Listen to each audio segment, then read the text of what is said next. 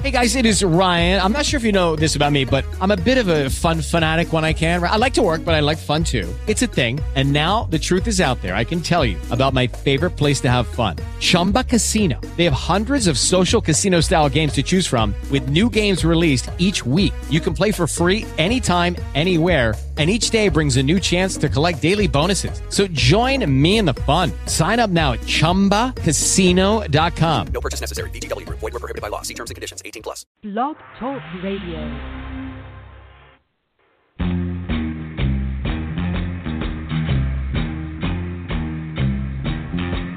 The beat goes on. The beat goes on. Drums keep pounding a rhythm to the brain. La da da da dee. La da da da da. Charleston was once the rage. Uh-huh.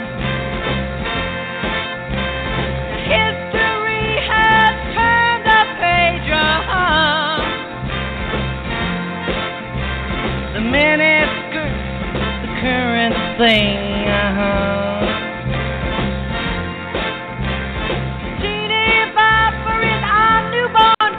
Uh-huh. And the beat goes on. Beat goes on. The drums keep pounding a rhythm to the brain. La da da da dee. La da da da da. The grocery store's a supermarket. Little girls still break their hearts, uh-huh. And men still keep on marching off to war.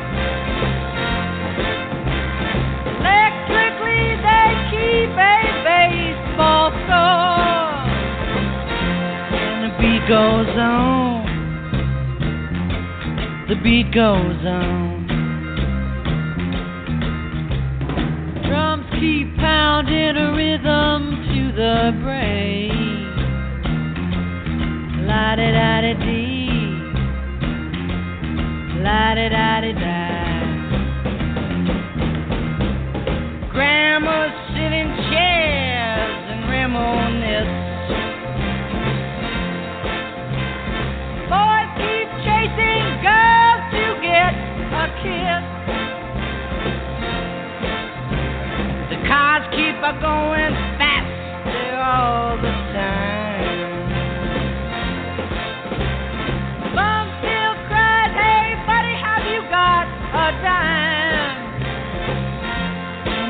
Goes on. The beat goes on. Drums keep pounding a rhythm to the brain. La da da da dee. La da da da da. And the beat goes on. Yes, the beat goes on. And the beat goes on. Well,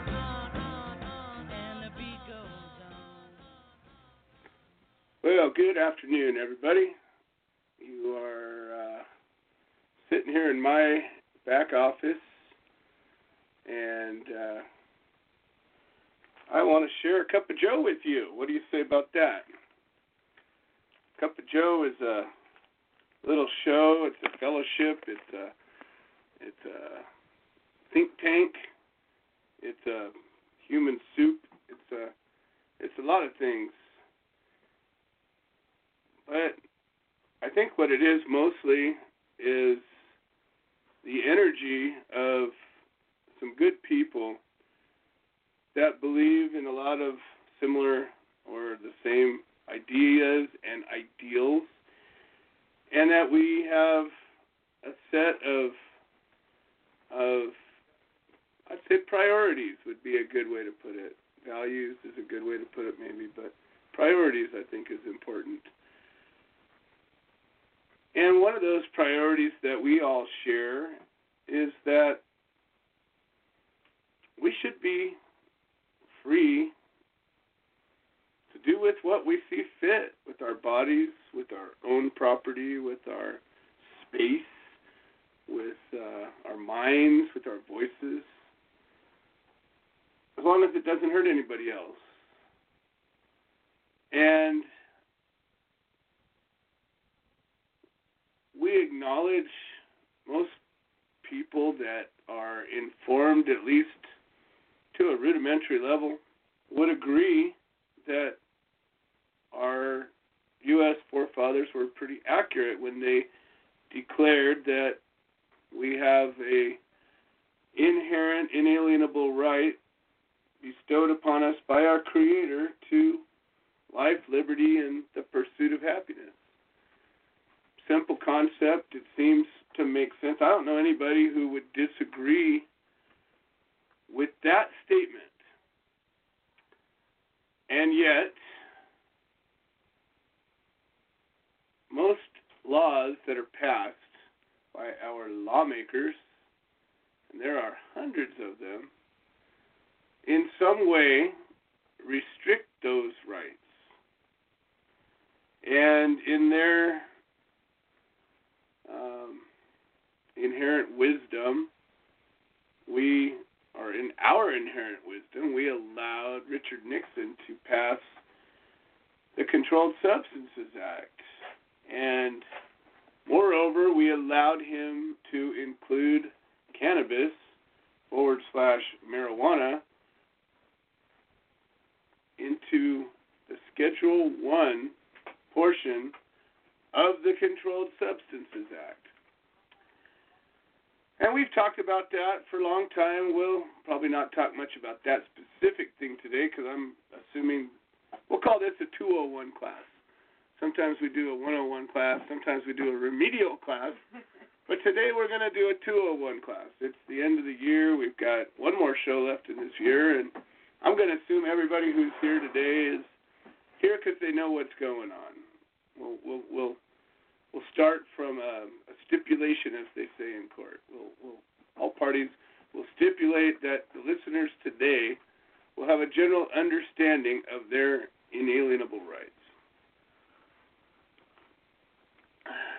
But problem is, lawmakers, legislators, senators, congressmen, assemblymen, city council members, you name it, people that have influence on our day to day operations, they do things that we don't agree with. And what do we do? Nothing. We let them. And once in a while we rise up and we yell and scream a bit. And when we do that well enough and loud enough and long enough, what happens? Oh, I don't know. Arab Spring, March on Washington, civil rights. Eh, can happen. Burn down France. When we do it right. But when we do it wrong, it gets violent and law enforcement or the legal system fights back and people get hurt and die. And then it takes even more willpower. It takes more grit. It takes more willingness to really make a change. True activism is that it's action, willing to act. How many of us are willing to act? Well, I know some. I know some for sure we're going to be talking about some of those that are willing to act. So, anyways, this show is about that. It's about creating a world where no one has to worry about going to jail for a plant anymore. I have a friend by the name of Aaron Sandusky, and because of the most recent uh, um, acts that have happened, he's and and some of the things he did, he's got his sentence reduced by I think a year and seven months. He's scheduled now to get out in May of 2020. He's got a year and six months left to go. Are you kidding me? He's in there for pot, people. And frankly, who cares how much? I I have invited people to share with me their thoughts on why things why cannabis needs to be regulated and taxed and restricted and limited. And I have this to say to any of you. You show me one bit of harm that having too many plants has ever. You show me a harm that comes from shipping cannabis from cross state lines, cross country lines, anywhere. Growing it, using it, making it. Look, you can cause harm by being stupid any way you want. If you want to go and and and and blast butane in in a in a closed room and then smoke a cigarette and blow your damn self up, I'm sorry, you're just a fool. You want to get a turkey fryer in your back uh, laundry room and drop a frozen turkey in it blow your house up, you're a fool. So that doesn't have anything to do with this plant. I have had an open invitation for I don't know, this show's been running now for in some incarnation or another almost five years. And I have had an open invitation for the whole time for anybody to tell me why does this plant need to be regulated. And I'll give you all the time you want to plead your case. Not one. Not one. I had one scheduled one time and he didn't make it. We're still trying to schedule him. But he hasn't made it. I've had people try to, you know, explain the reality of politics and all that bullshit because that's what the world of politics is. But we're people. And if you look through history, every single major change has been done by the leadership of a few and the willingness of many, and that's all. Laws really never had much to do with it. Laws are are an effect of the change that a few people and a bunch of willing can accomplish. And again, I welcome anybody to debate or argue this point. Um, but nobody has. If you want to, give me a call. 646-929-2495 and tell our amazing screener non-compliant Mary that I asked you to call in. And she'll let you in. We can talk. This year, the human solution is growing in the most remarkable way. We've grown bigger in in uh, membership. We've grown bigger in commitment. We have more monthly memberships than we've ever had at any given time.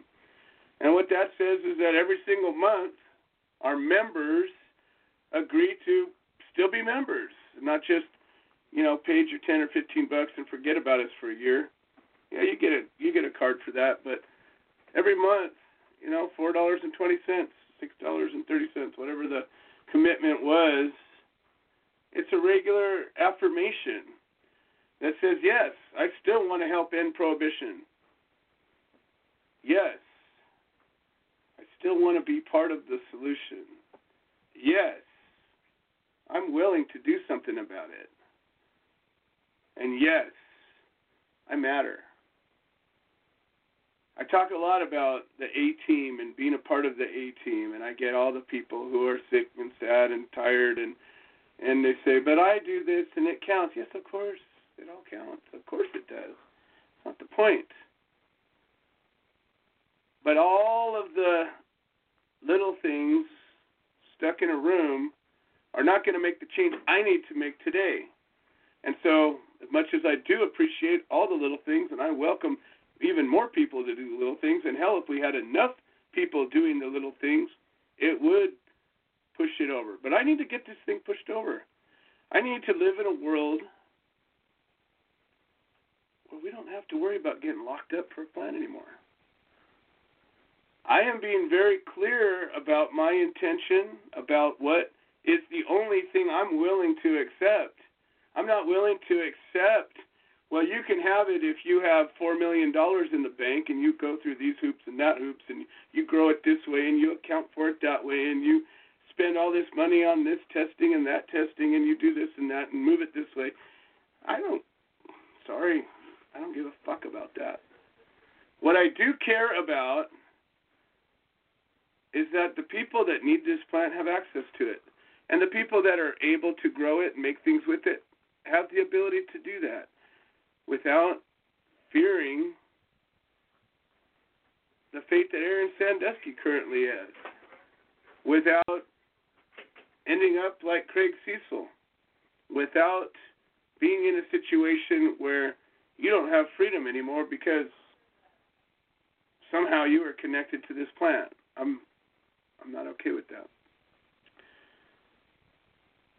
The Human Solution is a 501c3 nonprofit organization registered with the federal government in good standing today. We have been this way for about three years, almost four years now. Anybody who supports this organization financially gets a tax write off for their efforts. Donations of any kind 100% of these donations go to their intended target. Not one member of the Human Solution has ever, or will ever, as far as I know, made a dime for this organization. We're all volunteers. We donate our time, our talent, our treasure, and we're here to help each other. Our mission is to educate and support citizens and victims of the drug war, and we do that in courtrooms. We do that wherever need be. We're doing it right now. We're supporting the people that need the support, and we're educating those that need that. And hopefully, we'll educate influencers such a way that they'll start influencing. We're not a lobby organization, as so many organizations are. How's that working out, folks? That's all I got to say. Yeah, we've come so far. Fuck you. Really? How far have we come? There's still people locked up. When is that going to not be okay? I'm sorry I've been a little bit rough today, but I'm not really sorry. It's the way I feel. It's almost Christmas time. Six years ago today, I was locked up, not knowing if I was going to get out. Been there for a few months, a couple of months. Today's my dad's birthday. My dad's dead. I believe cannabis could have helped him. He was a doctor. He couldn't use cannabis because he was afraid of losing his license. What do you think about that? I got a few thoughts. The Human Solution International is working really hard right now, at this moment, to bring people together in two different ways. One, we're meeting in a particular way in a particular place. And if you're interested in finding out, uh, send me an email and I'll tell you how. We're working on some specific plans. We're coordinating, we're messaging, we're putting things together in such a way that we will and we are making a real change that ultimately will lead to the end of prohibition. That's the one thing we're doing. The second thing we're doing, is we've done since we were born as an organization, is we're solidifying relationships with other groups and organizations and getting commitment of pledge to work together in a specific way. We're going to be honoring these these commitments. I've tried to make coalitions, put several of them together over the years, and uh, it doesn't seem to be a force of nature that wants to remain intact without a lot of effort from a couple of people. So rather than that, I've decided to let's forge one-on-one uh, relationships. And so I put this out to you. If you are a member of a group that in any way cares about civil rights or wants to help us end prohibition and is willing to commit to work together as groups and we'll come up with a project or, or include you in a project we're already working on, or include us in a project you're already working on. But let's make it formal. Let's put it up there on our website, your website, talk about it. Unity in the community. Long time ago, we did a series of fundraisers called the Freedom Fighters Fundraisers. raising money for legal defense for my my uh, case and others. One of the themes of one of those events was unity in the community, and at the time, almost 10 years ago, we had I don't know a dozen groups or so that pledged to work together. Anybody who's ever spent any time in this uh, so-called movement can only imagine what has happened in the last 10 years. Not so many uh, of those same relationships sit the way they did, but why? No good reason. Why can't they reunite? Why can't they recommit? No good reason. So I'm looking for anybody who's listening to this show, is part of this organization or part of another organization, come aboard. Let's let's decide how we can work together because what we've been doing hasn't worked. And and many people believe it's gotten us closer and yeah, it has, but why? Why is that okay? What's our end game, folks? What is the end game? Oh, it's going to happen. Congress is going to deschedule. Okay. When's the last time you counted on Congress and Congress showed up? Okay? I can't remember a time when I relied on Congress to do what I wanted them to do. I can't ever remember a time when I've relied on my congressman to do what I wanted him to do, uh, ever. I don't know what would make today any different. But I know what makes me different, and I know what makes a few people around me different, and that is that commitment to doing what it takes to accomplish the change that we want to see. You know, I think it was Gandhi said, "Be the change you want to see in the world." Well, how many of us are doing that?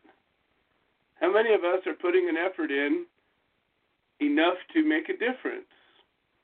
I hang out with a group that likes to do that. I encourage more. We're making it easier and easier with some very specific tasks and tools and, and things that you can do to be part of this mission. And frankly, folks, we're making history. I'm not, as much as I, I, I rail on the accomplishments that we've made, um, we've come a long way. The, the risks that we take today are in many ways uh, much less than the risks that we took um, in years past. And personally speaking, I could say that with absolute truth. So that's the first thing we're doing. Um, we're also looking for businesses, organizations to support us, support this. If you're not willing to get out there in the trenches and work, hey, show some support to some to the people that will. No admin fees, folks. We don't charge you a nickel. Every nickel that you submit to us goes to educational materials, um, this website, the, the, the operations day to day that we do. That's it. No salary. No salaries, no stipends, no no nickels going to the volunteers. We have a company um, in New York, a man by the name of Chris Birdsall. He has pledged to uh, donate a portion of the Italian ices that he makes or or or sells. I don't know if he makes them, but he sells them. And um, he's lived up to his word. Last month he made a donation, and um, we're we're giving him a shout for that. You know, finally, a company that in some way benefits from this plant is actually doing something to help this organization who's trying to free this plant. We got a second company, and uh, there's a company called the Chocolate Dragon, and this is the company that makes uh, boutique chocolates and truffles and all that kind of stuff. And they're foo-foo, uh, vegan and gluten-free and peanut-free and all the free-free stuff that people want. Yep. And they're infused with CBD. And uh, the owner of this company, Bo Levine, um, has committed to uh, donating 20% of all the purchases of these particular chocolates um, to the Human Solution. Yay, Bo! And so, if you're interested in learning more about those, give me a holler. Um, uh, reach me on the website thsintl.org and just put um, I want to learn more about uh, the chocolates. We'll get you hooked up. We also, I believe, um, and this isn't anything a company did to help us, but a company that is working with us. Um, we have or will have soon the opportunity to purchase coffee, and I will be the first one to purchase it, and I will be drinking that coffee on hopefully a soon cup of Joe. But same thing happens. I think we sell you a bag of coffee, and five dollars of that bag gets donated to the Human Solution. So these are some recent uh, uh, events that have happened. Um, we're working on on laying out some of these organizations and and individuals that are not specifically connected with the Human Solution, and our pledge to work together and our specific ways that we're working together. So that's what's going on right now. The next thing that's going on is I have a proposition. So I think about this and I think about it a lot I think about it in a lot of different ways and I try to be creative and I try to be effective and I try to be valuable with my thoughts and my actions. And I look at the problem, which is that we're still in a world with uh, prohibition and people can still get locked up for pot, even in the legal states. If I got one plant too many, I don't have a piece of paper in order, I don't have a license intact, I didn't do this, that, or the other thing, I'm still in violation. I'm a criminal and I will be prosecuted just like anybody else. So, what's our plan? So, I came up with this idea and I want to share it with y'all, and I wish it, and I, I this will be an ongoing um, activity, and until we accomplish our mission to actually end prohibition, not just tax and regulate it. Um, imagine you were in an elevator going up or down, whichever way you were going. Maybe you were in the great glass elevator and you were flying through space.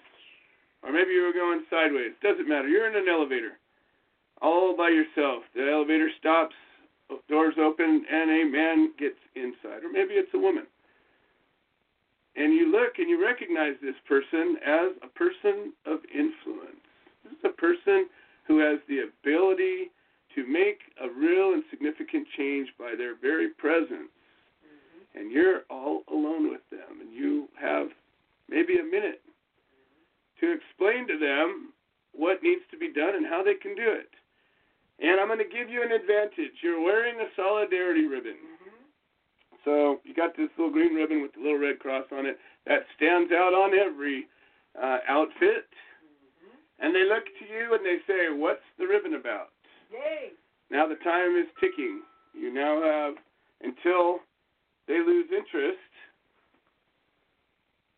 to explain to them what this ribbon is, what they can do, what the problem is, what they can do to fix it, and how it's going to end get to an end. What are you going to tell them? I want to hear. And let's say that you got some great ideas, because I hear a lot of great ideas about a lot of things. But maybe you just have a talking point that you want to add to it. Well, we got some amazing people on our team, and we're going to take all those talking points and we're going to compile them into the ultimate elevator pitch. Woo! And in the process of doing that, hopefully we'll think about these things and we'll we'll we'll come up with um, you know ways in our day-to-day operations of addressing these things. I, I yesterday was training some reps, and um, you know they were over at my house, and I they saw my Human Solution um, brochures. In fact, we should have one of those I can show. Um, we just got a new batch printed, and they're available. I'll give them to you. Don't have to buy them. Um, that's what the money that people donate for, so I can Yep. give you shit. Exactly. Anyways, Big old box of it. that all being said, um, we started talking. I talked to them about the organization. I talked to them about this show. I talked to them about the prisoners we support. I talked to them about defendants all over the world that we that we deal with, support, and try to support anyways. And then we talked about jury nullification as one of the things um, you know, that we offer. We teach you about that. We teach you about your power. And I did a monologue that um, explained to them what this was all about. And uh, it went well. We're going to get some new members out of it. But we got Craig Cesal joining us. The federal prison. This call is being recorded and is subject to monitor. Hang up to decline call or to Craig Cesal, how are you doing today? Hello, Joe. Well, it's it's a little chilly, but pretty nice here in uh, Terre Haute, Indiana.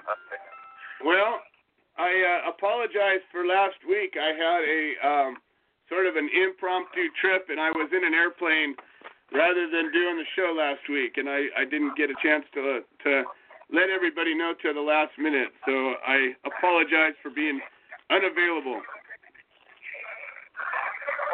That happens. That happens. You have a life like everyone else, I hope. I have a life that's unlike most people's, I can assure you. but I think uh, I, I would imagine. but But at least you're living it. I I am living in it, that's for sure. So um, I understand that we're there's some good news that is coming out of this uh, this this new legislation that looks like it is actually Mike going to fly through at the last second.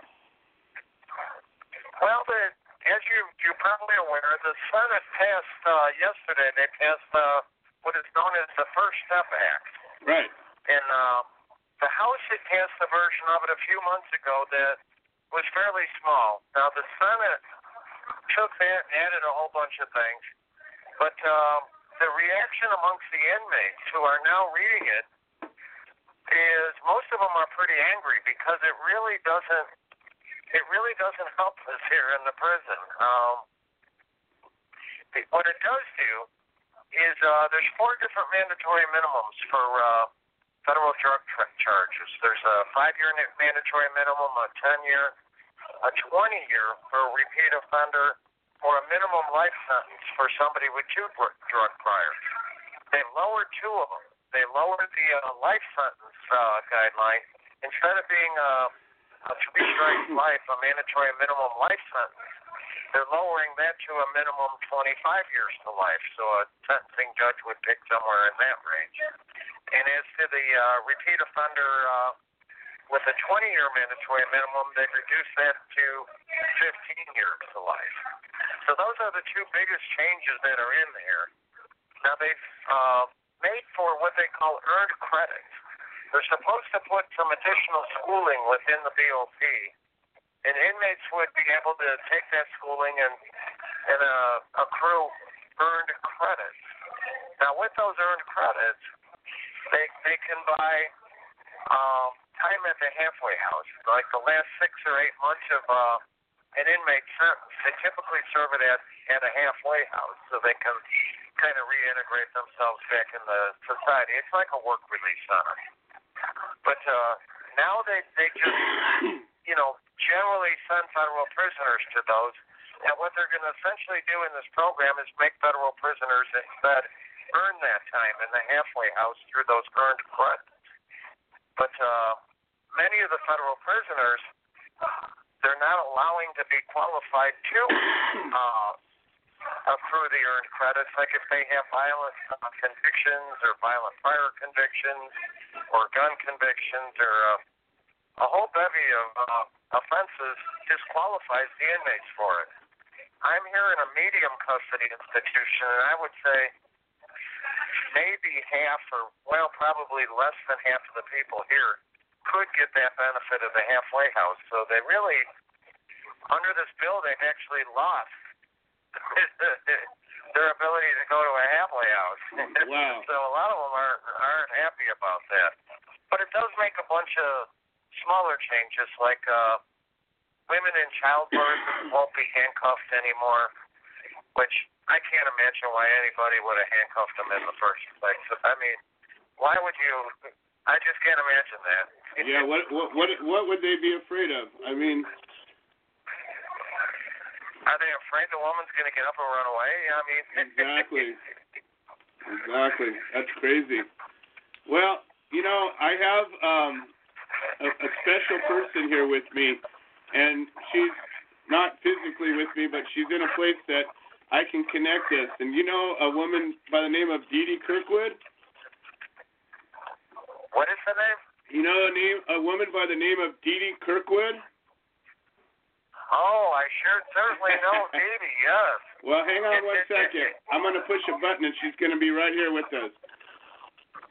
Dee Dee, Hi, are you there? Craig. I'm here. Can you hear me? Hello, this is the official marijuana fairy. Oh, that's from the Federal Prison. that is great. You know, Craig, I told you about my Lifer Museum, and I have a bunch of pot fairy stuff that I made, and I have your picture as one of the hang tags that I hang from the little pot fairy things. And it's like the size of a business card with a little hole at the top with a string, and it just has your picture, and it says, incarcerated since 2002 for conspiracy to possess and distribute marijuana. No marijuana was ever found in his possession, yet he was given a life sentence. So I have about a thousand of these cards that go on everything that's pot fairy, and also because you were always saying to support and write the senators and representatives in this pot and the museum, Lifer Museum. There's a table with samples of writing to the senators, addresses, envelopes, pens, stamps, so they can do it right on the spot. And those are the suggestions that I always hear you give: is write your senators and representatives. So I just wanted to let you know that that you are with, with a big army of supporters your way. Definitely, yes. That's all. Thank you, thank you. that does sound exciting. Yeah, Well, You are the you are the the, the artist amongst the whole mo- movement. There's no doubt about that. well, I think maybe creative. I don't know about artists, but everything I do is created uh, because I don't know anything about law or any of those law words. So I'm just there in spirit, Craig, completely with you in spirit. Well, Craig, I, it, she has. There's a dispensary up in Ojai, and um, the owner of the dispensary has graciously uh, let Dee Dee use a pretty significant piece of real estate, and she's created almost like a museum um, dedicated to the pot lifers. And it is not only just um, educational in that people can learn about the people that we're supporting, but it also gives them an active way to support and um, you know they make it easy for you they've got they've got everything you need to uh, uh, not only uh, connect with the prisoners but to also take action uh, with your legislators at the same time per per your request Thank you, thank you. I hopefully you've received the, that sample letter to the legislator I sent off. I qu- I wasn't able to secure a, an email terminal long enough to type it out to you, so I I typed it on a typewriter and mailed it to you. But I know the mail's a little slow now. Hopefully you've received it. I, I have not received Oh, yeah. it yet I did receive the Christmas card but not a not that letter I was hoping to get it on the email but I'll I'll look for it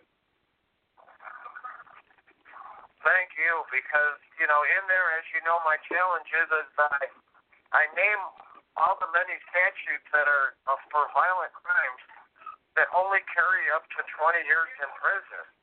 Now, and the whole reason of the war on drugs was supposedly to do away with violent crimes, but instead, I'm I'm here in the prison, and more than half the people are here on the drug sentences, which most of which, especially, I think we can all argue, the marijuana offenses don't have any victims. and uh, yet there's very few violent offenders here. Yeah, that's that's you know when people hear about that, mostly the reaction I get is one of disbelief. People just they they they take a step back, and if they're actually listening, that's how I know they're listening because they they go what? Well wait a minute, how how can that be? And yet it's happening, and it happens, and it's happening today, and it'll be happening tomorrow until we stop it.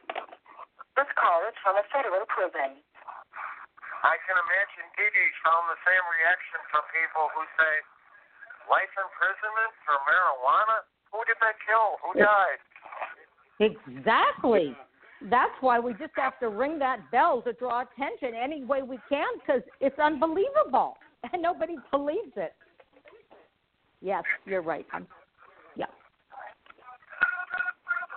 Well, I remember just that. Uh, Go ahead, Joe. No, I was just gonna say, do you have uh, anything that special you can request from our listeners?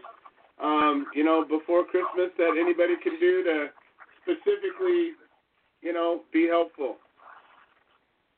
Well, I, hopefully you'll be able to get that, you know, sample letter to the congressman. But my push, you know, it, I have the uh, the newest bill from last night. We really don't know how that's going to turn out because now the the House is going to make some changes. It's going to go back and forth, you know, over the next week.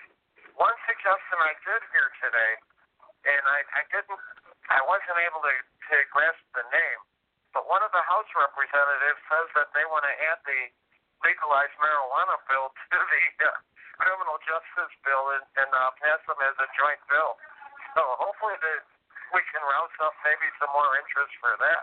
Hey. uh, maybe that's something your your listeners might be able to send off to their congressman. That if we're talking about criminal justice, that might be a, a no-brainer to put in addition to it. Well, you know that's that's a good idea, and, and that's part of what we're doing is we're brainstorming um, to get some very specific messaging that talks about what it is that we're trying to accomplish and how we seek to accomplish it. I put it out as such a as an elevator pitch. If you got an opportunity to give a one minute pitch to somebody says, "Here's the problem. Here's what we can do about it, and here's what you can do." Um, you know, that's what I'm trying to do is make it easy to activate and have a tangible goal. You know, uh, we'll know when we accomplish our goal because nobody will be locked up for pot anymore. It just won't happen. Well, as I told you just a few weeks ago, uh, I was in the uh, doctor's office, and the the new doctor came in, and the nurse said, "Oh, you need to meet this guy." Believe it or not, he's a first-time offender in prison for life, and the doctor just kind of now, mind you, this is a Bureau of Prisons doctor. And she looked and she goes, "Marijuana's legal now. How could you be here?" Yeah, and yet you are, and yet you are. yeah. You know, that's that's what I'm I saying. mean, People just don't get it. They don't they don't think it could happen. They think because a law was passed in one place or another that it's actually it means what they would want it to mean. And uh, I mean, why are the marijuana laws still on the books when there's so many people? There, I would say, if you added together the people that are in favor of legalization of marijuana, add that together with the I would call them the agnostic people, the people that really don't care either way. There's it's plenty of those. be. It's probably 80 or 90 percent of people combined. At least. Probably probably closer to the ninety percent. But you know what? As I was saying before, throughout all of history, the major changes that have happened in all of society have happened because of one or two strong, committed people and a bunch of people willing to take action.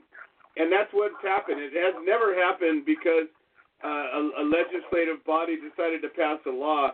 It's always happened because enough people have risen up and said, hey, this is what needs to change. And that's what I'm trying to incite. I'm trying to incite enough people that say, wait a minute, what the hell? you know, these, these governors, these people, these government officials account to us. We don't account to them. I agree. Just like that congressman's suggestion today, why wouldn't we throw in the, you know, get the thuds out of marijuana bill in with the uh, criminal justice reform bill? I can't think of a reason. You know, reason. that that would gather some support. Well, we're going to continue to advocate for those things. And um, there's your first beat. And if I get, as soon as I get that letter, um, I'm going to integrate it into a press release and a call to action. We're we're updating the website right now, making it easier for people to participate and giving recognition for people that do participate. So I'm I'm working on a number of new channels, trying to drum up new interest and uh, more unity. You know, I'm always trying to trying to cause there to be more unity out there. There's your second beat, Craig. It's all you. Well, thank you, thank you. And that letter should be in your mailbox any day now. It was mailed towards the end of last week, and uh, I know our mail isn't as fast as it needs to be, but it points out that virtually all non-murder offenses carry less time than marijuana, and I, it, I look around at all these people that, you know, they went into banks and shot people, and they have eight, nine, ten year sentence. Well, Dee Dee, you're on live with me now, and um, you know you've spent a lot of time talking to a lot of prisoners, and every single time that that happens, 15 minutes into the call, it cuts off whether you finish your thought or not. How does that make you feel? Right. Well, it makes me feel mad and sad and not able to close my eyes and pretend it's not reality. So, all those emotions and pretty much all the time, because once you have that consciousness uh, that there are brothers and sisters in for life for a miracle drug that I've been smoking for 50 years now, I, I can't sit still. I have to just work as hard as I can. So that's what it does. It brings me to action. So you know what I need to figure out how to do is how to turn your motivation into um, an infectious um, creation because you have that thing I'm trying to get other people to have. Mm-hmm. You know, if I could just if I could just get it, and I mean that's part of what this show's all about. I have it too, but that's just you and me. We need thousands of us. We need millions of us, and then we can have anything we want. Dee Dee, uh, can you imagine if enough of us just wanted the same thing strong enough? We could literally have anything we want. Well, that would be, of course, wonderful, like this collective consciousness that we can do it. But I also, you know, I love how you incorporate everybody. Um, the projects I'm doing are all just made up by my own creativity, and then I connect with you to be part of the human solution. So I think that's an option too. People can just come up with their own stuff and then connect it for you. You know what I mean? Like my my museums. I feel connected well, with you uh, regarding this outreach that I'm doing. Yeah. That's something that I I want to.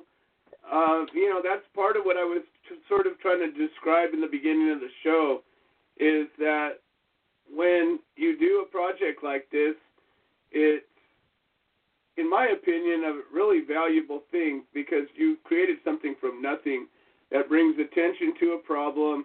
It gives Yeah. an opportunity for people to participate in a way that ameliorates the problem in some way, and it Mhm. connects them to an organization like ours. That if somebody wants to even dig in and be a little militant and want to make some revolutionary change, it gives you an opportunity to do that.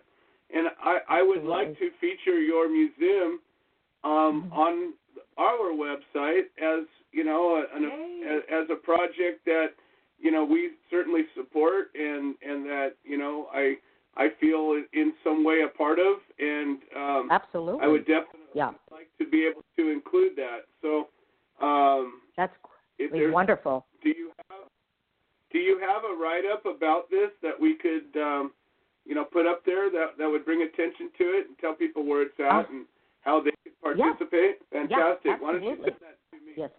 and we can get that Okay. up on the website. That would be wonderful. Wonderful. Um, Joe, there's something else I wanted to share. And uh, how many years ago did you say, Dee Dee, uh, you want to help free Michael Thompson? And I took it very seriously. years back. Yeah, the Yes. and I have been completely on board ever since. And I just wanted to share that right now that pardon letter that uh, he was okayed, he asked me to file on his behalf. And he thinks because it was like coming from California, it was a little bit better than if it were within the state of Michigan where he is then. So anyway, um, now the letter got past the uh, parole board, and it's actually with the governor on the governor's desk. And so I just, yeah, but that Oh, doesn't mean it's signed. So I'm just wanting to have a collective thought of positivity to help him cross this finish line. Because it's been there quite a while. And the bad governor, who I, I have to like say, I don't want to say anything bad, but he's the one with the Flint poisoned water. It's that governor Right. who is completely responsible for signing one human being. And he leaves office on the 7th of January, so there's only a limited amount of days left, but it is still on his desk. So, so uh, that's a very big deal. Maybe this Yeah. is the time that that we can put it out there. You know, we we live in a world that that has uh, electricity and and all kinds of things we can't see. And I, I firmly believe Mhm. that we're all connected on some level. And so Yeah. let's just take a moment. And and Michael Thompson, if you don't know anything about him, um, he he's been serving what 20, 25, he, almost 30 years. Eight. Yeah. 28 years. Anyways, um, he, he was convicted um, of, of a of a small time drug charge, a couple of pounds. Um, he had some priors. They ended up finding some old guns in his girlfriend's house, or in, some ways, some guns that were not um, not his, and, and and it didn't matter. Anyways, they ended up uh, railroading him, and he ended up getting a de facto life sentence. And um, if we don't do something about it, you know, what is Michael, 60, 65, 64? Yeah, seven. 67, Uh-huh, seven. 67. Yeah. 67 years old. He's been in prison for 28 years. Uh, he, Yeah. He's a man that's amazing. I have spent um, 100 hours on the phone with him over the years. I haven't talked to him a lot recently, but um, you know, we're I'm committed to helping him when he gets out. He's he's a uh, a promoter, and he has a pro a project called Standing in the Defense Against Violence that is already put together, and it's it's a tour that's going to uh, bring awareness and and and cause people to stand up uh, against gang violence. He's doing that Yeah. from from behind behind the wall, and Yeah. and you know, frankly, most people uh, most people don't know anything about it, and so um, we were able to, uh, you know, Dee Dee in no small part actually did the lion's share of all of this. Um, was able to get a a letter. You know, how many times he had this thing denied every year or every every Yeah. 18 months for many Yeah. times, but he got this letter to Dee Dee, and, and and she was able to craft it in such a way that it got past the parole board, and literally, it's sitting on the governor's desk. So I just want everybody to picture, um, you know, Michael Thompson. He's a a, a tall, um, graying, strong black man who is an amazing person with a great spirit, and uh, imagine that he's sitting there in his cell and he gets a call, and the call is from the governor's office, letting him know that he finally got his pardon. And just imagine how that feels. That amazing after all this time, and it finally happened. And just take a minute and just just put it in your mind, and just think on it just for a second.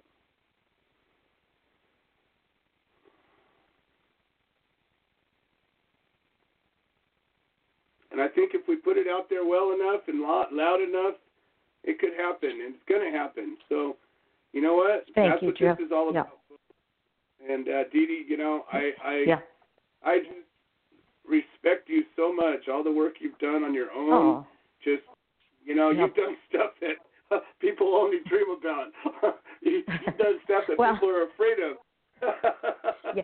But you know what? It's only recent, Joe. I was not this person a long time ago. I've only become this person. So, and I just Yeah, turned 70. So I'm in a hurry. And and before I never found my path, but through you and the Human Solution and Tom Corby and Patrice and my play, it just led me here. So I've arrived at my path. So it's just nice for a change to have such a passion about what my purpose has been. And I wanted just to say one more thing, Joe, about Chelsea and her collective where the Pot Lifer Museum is. She raised a thousand dollars from Mary's Medicinals, one of her people there. Uh, and so when Michael gets out, uh, he will be able to get a coat and a cell phone and all of that. So that thousand dollars is waiting, and that was from Chelsea, who did that on her own as a dispensary owner. That Chelsea is just, a, I just can't say enough about her and her dispensary. Sespe Creek Collective. Yeah.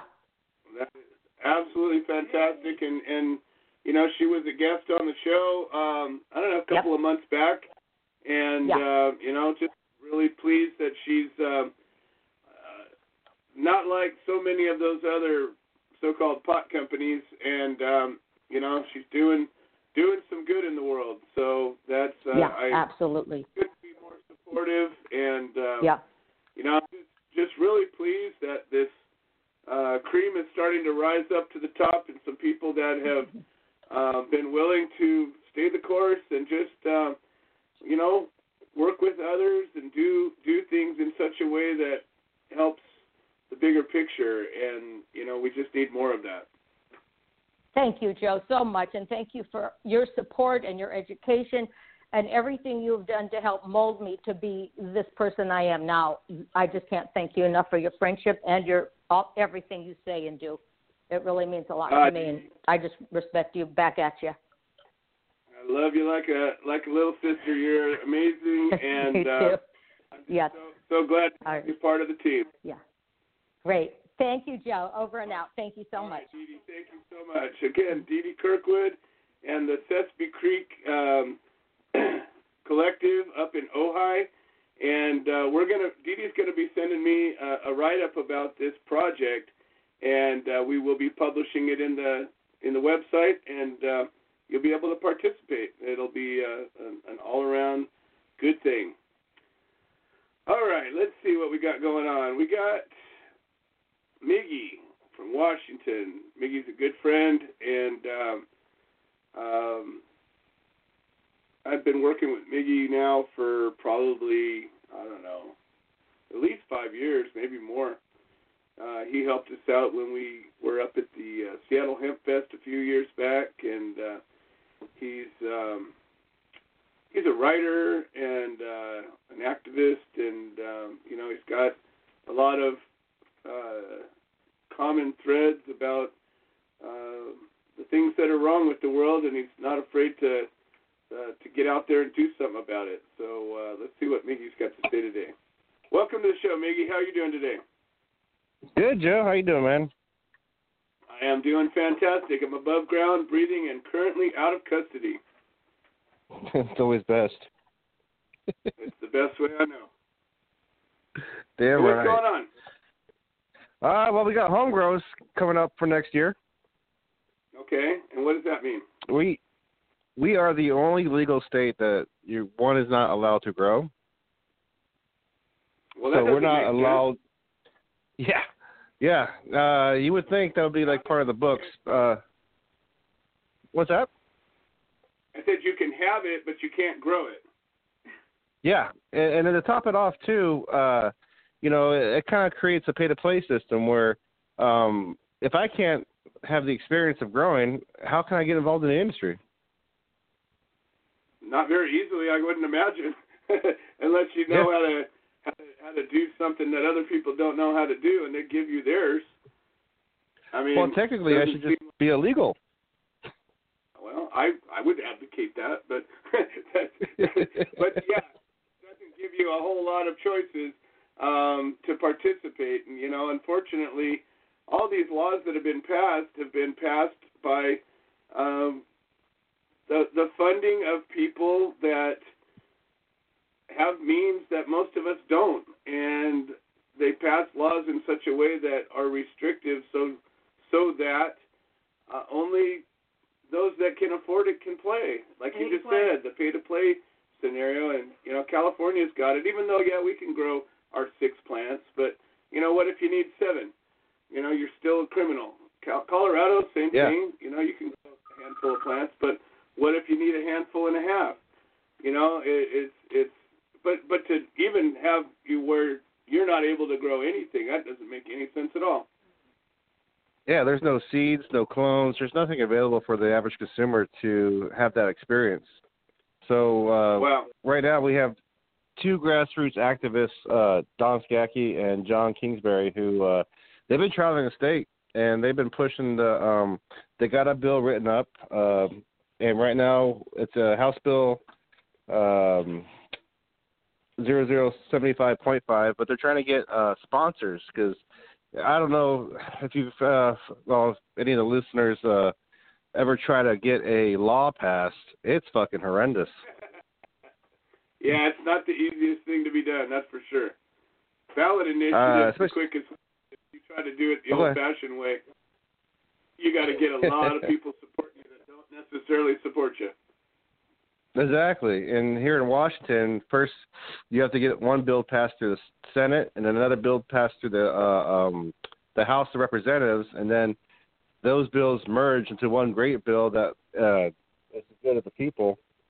Um, it's that's a pain in the ass to get uh, politicians to all agree on uh, supporting a, a fundamental right that we uh, agree on, but you know it's very trepidatious for politics. Uh, it's still weed. I don't know if I should support that. Yeah. Well, and that's you know that's the kind of crazy shit that happens when, you start getting real about these things and you start saying, "Hey, this is what I want," and and you start hearing about how these people really feel. Yeah. You know, there's so politicians that that still have that old white paper feel that marijuana is a drug and drugs are bad, and it's really that simple. It's just like law enforcement for the most part. Um, what happened to all the education that so many people have been getting? How did it bypass the people that influence our lives so damn much? Yeah, well, if you saw, uh, I don't know the the bill that Craig was talking about. I don't know if you saw, um, do if you follow Tom Angell on Marijuana Moment, but he talked about one of the GOPs who pushed on how the uh, the governor for Colorado, who's a Republican, uh, was voicing how it needs to change federally. And uh, right before him, though, uh, the governor uh, or not governor uh, Grassley. Uh, denounced him. Said, "I'm. I know my my fellow politician is about to speak, and I I say nay to everything he's about to say." Wow. Wow, that's crazy. Yeah.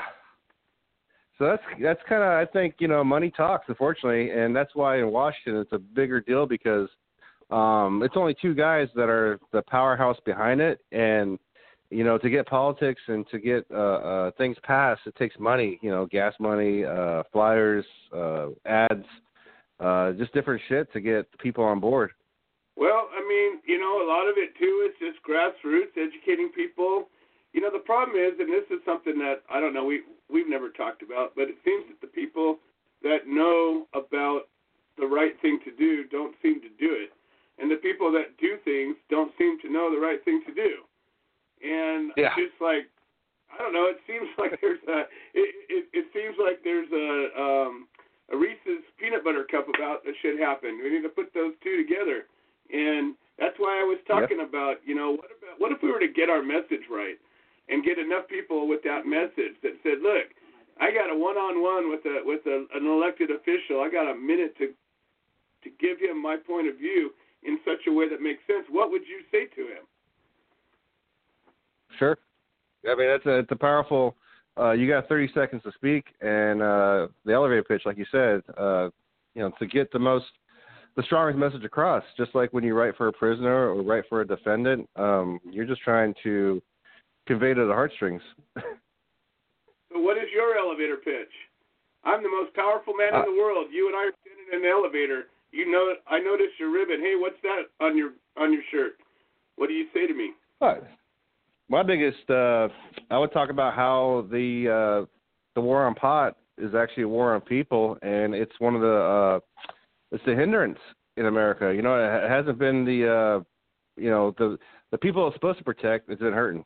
You know, the citizens, and uh, you know we have the scheduling schedule wrong. We ha- you know there's so many uh, wrong place laws based off of non-science that you know it's almost like in 1930s there's this imaginary scare and uh uh there's nothing factual uh uh that supports the law you know one i'm working on an article right now um talking about uh how it's easier to incarcerate somebody than it is to free them you know uh the present uh oh yeah, a lot easier. uh, yeah It's a lot easier to lock them up than to get them out. Yeah, I mean, why is that? Uh, recently, we have uh, uh, uh, are you familiar with WHO and uh, um, the World Health Organization and the UN recently? Uh, they didn't come to a conclusion on their uh, suggestion for the scheduling of cannabis, and we believe it's political. Uh, yeah, it's just it's just pathetic. And then uh, pathetic because those people are not governing bodies. So those are the people that we would expect to be open-minded, Impartial. objective, and maybe with the human being, the human condition's best interest in mind. You would kind of think that, but maybe not. Exactly, and at the same time, we also have that lawsuit going on that was just seen last week in New York with uh, Alexis Bortell, hmm the the little girl, the nine year old girl that's sick. Right. Right. Yeah, so her loss that lawsuit got seen federally last week, uh, which is still a big deal because if they come to the conclusion that she's allowed to travel to defend her case, because part of it is uh, she can't use her medicine while she's uh, traveling back and forth from her state.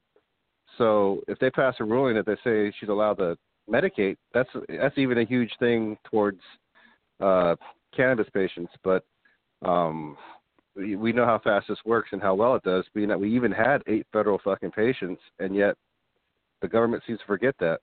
I know, I know, and there's still a couple of them still alive.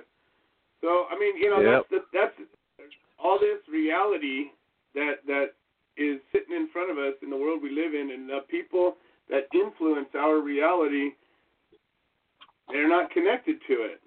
And and I think that I think that we need to get together and pool our resources and clarify our message and start honing it in and beaming it straight into their into their worlds with a unified message, a clear message, and one that has an action that can be taken to get what we want. And that's what I'm trying to make happen. So I'm I'm certainly um, open to to anything you write that'll that'll further that. I'd love to to share that with the audience, um, you know, on our website if you're if you're up for it. Yeah, totally. I'll share it with you. Plus, anything you guys have. I mean, like I didn't hear about the Mike, uh, the the Michael, the the gentleman. Uh, Thompson. That, yeah, uh, we've written about it for the last five years numerous times, but not for a little while. It's been we haven't had a, a new article about him for probably eight or nine months at least. So, um, but for a couple of years there, we were we were campaigning really hard for him.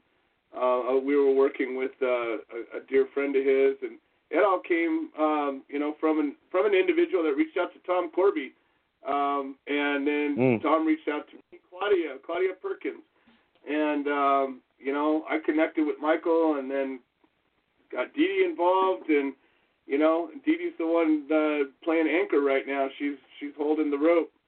So you know, but I, I strongly believe, you know, he had a cousin or an, an uncle or a nephew who was uh, um, uh, he was a state senator, and um, you know, we I talked to him, Sheldon Neeley, and and you know, we we've done everything in the background that we could do to help get this letter to the governor's desk to be signed off. And you know, fortunately, a lot of times governors will do the last, you know, the last two hours of their of their office. They'll they'll get more done than they did the last two years. So hopefully, this will be another one of those uh, situations where he gets it signed off. But there's definitely a lot of information that over the years we've posted. Oh yeah, and I, I know like with the the solution.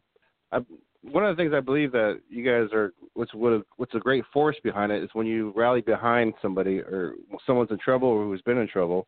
Um, you know that that force of attention totally uh, makes them squirm. You know, Craig Cesal said it several times. I mean, how many times has he faced fucking repercussions behind bars? Um, I know. you know, unfortunately, okay, yeah. It's just unfortunately there's so many of these guys, men and women. These people are just been persecuted that you know you can't just focus uh, a month or a or a year. You know, and uh, maybe even uh, do a daily thing. Unfortunately, you know, like today's prisoner of the day, which be, you know, it would rally more people behind that message for that person. I would think. Yeah, that's part of what we're trying to do right now is we're bringing people together We're calling it the A team. People that are willing to get out there and really take a serious action. And we're meeting behind closed doors, and we're coming up with some serious plans. The website is getting um, uh, updated on a regular basis. Becca's been working real hard, adding content, and we're making some day by day changes that are going to make it easier for people to participate, to walk into that website and go, oh, wow, I know very clearly what these people are here to do.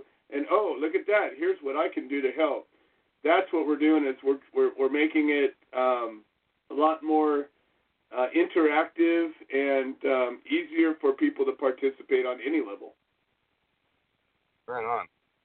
Uh, also, uh, one more thing in, in Washington news, just before uh, I, I take off, but uh, I found this out today. um, just how we were talking about how it, we seem divided, the left hand and the right hand. You know, they just met in the middle and, and got the shit together. We, we, we could we could actually do something. Um, but like here in Washington, and I've seen it too in Michigan, where they put law enforcement in charge of the program, which is the last person you should put in charge of a fucking agricultural product. But uh here in Washington, here in Washington, we got this thing coming up. It's on a it's on a sneaky level too. Uh, House Bill 1029.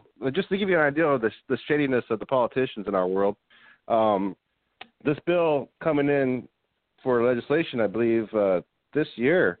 Uh, so the bill represents itself as protection money for the governor when they travel, but when you go through the bill on line 30, they're trying to dedicate another 2.8 million to a fucking marijuana state appropriation committee. Like, how do you need more of fucking do a right? But it's it's in the guise of a of a of a governor's traveling bill. Like, how the fuck does that work out? Yeah, it works for the governor. That's how it works out. It, it you know, again, we we it wouldn't it wouldn't piss me off one little bit if the next election cycle every single sitting politician was removed and the two good ones would go out with the thousand bad ones and we'd start all over again. I think our odds for better representation would be ten to one over keeping any of the any of the incumbents in office. I totally agree. You know, but you know, again, people are just it, people don't like change. It's not a human nature thing. People are afraid of change. You know, they they they they, they say they want it. You know, look at Obama's platform, hope and change, and yet when it really comes down to change, change is scary as hell, and people don't like to change because they don't know what is in front of them, and they, the fears that have been planted by the government, by the big businesses, by the the opposition to our freedom, and that's as simple as that. You know, it's not even about pot; it's about freedom. And you know, anybody who says otherwise, please come aboard and tell me how. And yet, Right? No, I totally You know, agree. Government's interest to protect the government because when the people have too much power, they take it back from the government, and that's you know most people aren't into that. That if you have power, most people that have power want to keep it and even gain more. So that's what we're up against. We're up against human nature and the forces of money and power and greed, and it's a tough. It's it's going to take a few strong ones and a lot of willing ones to make this happen. And I, I I'm just you know trying to get one more every day. Give me one more. That'll get me Yeah. 365 a year. I hear you, man. All right, brother. Well, I absolutely appreciate you being out there. I've always considered you a brother in arms, and, and like I said, anything you post, anything you write, um, you know, we got a blog a blog part of our website that we've been slowly using more and more. Um, but I absolutely appreciate it if you could uh, publish some content. Well, do I'll send it to Becca once once I finish this one article coming up. Fantastic. All right. Thanks again, Miggy from Washington. Appreciate you being here. Have a good one, brother. do the same. All right, so let's see. We got 45 minutes to show left, and we got a bunch of people left to talk. We got Creed Leffler. We're going to bring him up next because he's in a hurry. We got Dolores Halbin. She's got a lot of good things to talk about. I can't wait to talk to my friend Dolores. Glenn Keeling. Glenn and Peggy have a current case um, in the midst of the case fighting for their own freedom. they're running a chapter and helping everybody else out. And then Pete Yapel, the amazing Pete Yapel. I, I, I take me 10 minutes to tell all the good things he's doing, so we're just going to mention his name at this point. And hopefully we'll have uh, Tom Corby and uh, George Martorano join us um, a little bit later. Anybody uh, knows how to get a hold of Tom? Uh, Donna's listening. Maybe that's Tom in disguise. Ah.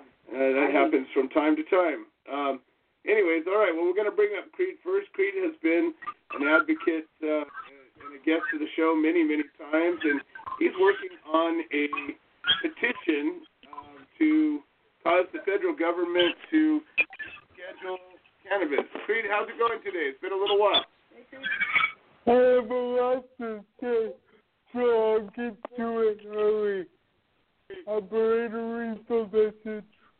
Uh, hi, Cup of Joe with Joe. I know I haven't been on in a couple of weeks, but I really need your help with a current project I'm working on. I am trying to get featured on a YouTube channel called SBSK, and it currently has over a million subscribers. It is a YouTube channel that films and highlights people with disabilities that are living happy and fulfilling lives along with their caregivers. They show that having a disability is not necessarily a bad thing. This would help create major growth in my petition. To help me get featured, you would send a letter explaining a little bit about me to sbskmanagement at gmail.com. That's S as in Samuel, B as in boy, S as in Samuel, K as in kitchen management at gmail.com, and why you think I should be featured on the channel. Please indicate that the message is for Alyssa in the subject line. I know some of you that listen to the show don't know that much about me, but please try and do your best. I thank anyone that takes part in this in advance.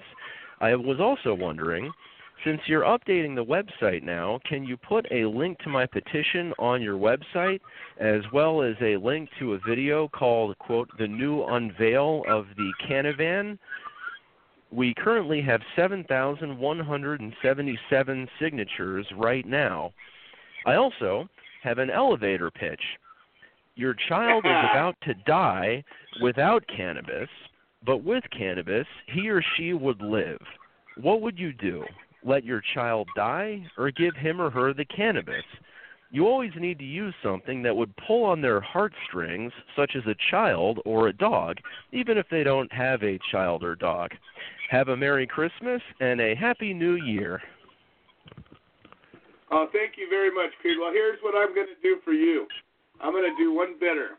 So, um, I believe Lisa sent you a, a, maybe a T-shirt and a ribbon, but at least a ribbon. So, if you can take a picture of you wearing our ribbon, I will and submit that picture with a pitch.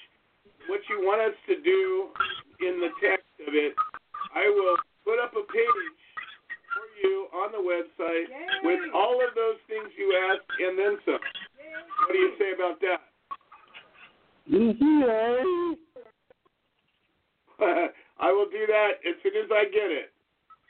Well, the thing is, we're doing the campaign for SBSK like this week. I, I, will encourage everybody to participate in that campaign. But if you can get me that picture and write up what you just told me, I can also publish it on the website, including a link to your to your um, petition. I'm offering both of those things to you. Of course, we're going to encourage everybody to follow the direction that you just gave, but not everybody that follows it has a chance to listen to the show. So the website is a resource that people rely on, and it will give one more place for people to see that. That's all I'm saying. Okay. What do you say? Can you read the email address one more time, please, operator? Uh, the are you saying the instructions for the email?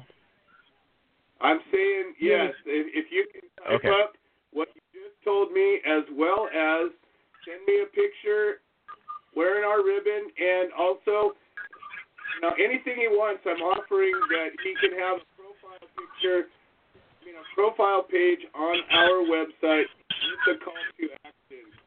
I'm willing to give that to him. All right, and thank you. And the email, just one more time, is sbskmanagement at gmail dot com. Excellent, excellent. All right, Creed. Well, we'll we'll get as much as we can typed up, and uh, I'll make sure I send an email. Uh, I'll be glad to do that for you, and I'm hoping uh, everybody else that listening will do the same. Thanks. Love you. All right, thank you very much, Creed. We'll talk to you soon. Bye. All right, Creed Leffler, folks. Oh, good. We do have Tom Corby. He has joined the ship here. All right, let's see. Um, let's go to Glenn Keeling. I I'm hoping to hear some good news about their case, as I always do. Um, Glenn and Peggy have been fighting a case now for a year, and uh, you know Peggy's in poor health, and the toll uh, fighting a case takes is indescribable. You know, when I talk to people that have never been affected by law enforcement with cannabis, um, I, I, I get what it's like to have never been arrested because I remember what that was like, and I had no idea what it's like to have your freedom forcibly taken from you, and to not be able to physically do anything about it, to be confined against your will, um, is is a is an excruciating thing. It's a humiliating thing. It's a um, it's an oppressive thing. It's a repressive thing. It's very it's almost impossible to describe what it does to a free spirit. But what it does to a good free spirit is it pisses us off. It makes us want to do something about it. And uh, Glenn and Peggy happen to be two of those good folks. So let's see what they got to say. Glenn, welcome to the show. How are you doing? Uh, good evening, Joe. Thank you. Thank you very much for having me on. Uh, Always. Well, after uh, over a year, our, our case started October 31st of 2017, um, and we are no farther now than we were the very first day that we went to court. Um, we, I, mean, I can't say that. We have come a few ways. Um, we're charged with possession of cannabis. We're charged with um, endangering our child and manufacturing and all. you know, telling us we're a criminal, and, and the courts have allowed us to use exactly what they're charging us with possession of. Um, we are in the state of Ohio.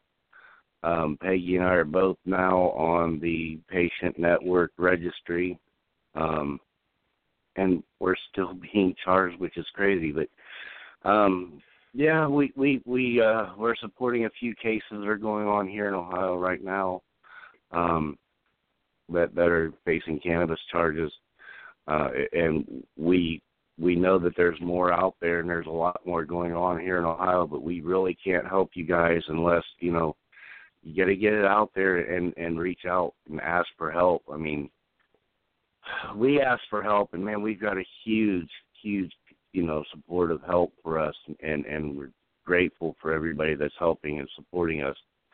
Um, we just want to be there and help and support you guys. Um, wherever you may be, just reach out to us. We're the Creative Care Beacon here in Ohio, uh, the Human Solution International chapter of Ohio. Um, Glenn Keeling and Peggy Kimmel. um, you know, Joe, it's legalization. Man, that's a hell of a word. Um, of course, we talk about it every week. So it, it, it's we got to get past legalization, you know, because we we see it every day. You know what legalization does and does not do for people. Um, we got to just stand together and fight, you know, for one another and uh, be there for each other. I couldn't agree more. And, you know, we're doing it one by one. Every week goes by, I feel that our organization's getting stronger. More people understand the difference between legalization and freedom. And the two have nothing to do with each other, frankly. And more people are stepping up and in a meaningful way saying, yeah, I want to help. What can I do? And in contrast to how things have been in years past, when you give them a task and say, well, if you do this, it might help, people are starting to do it.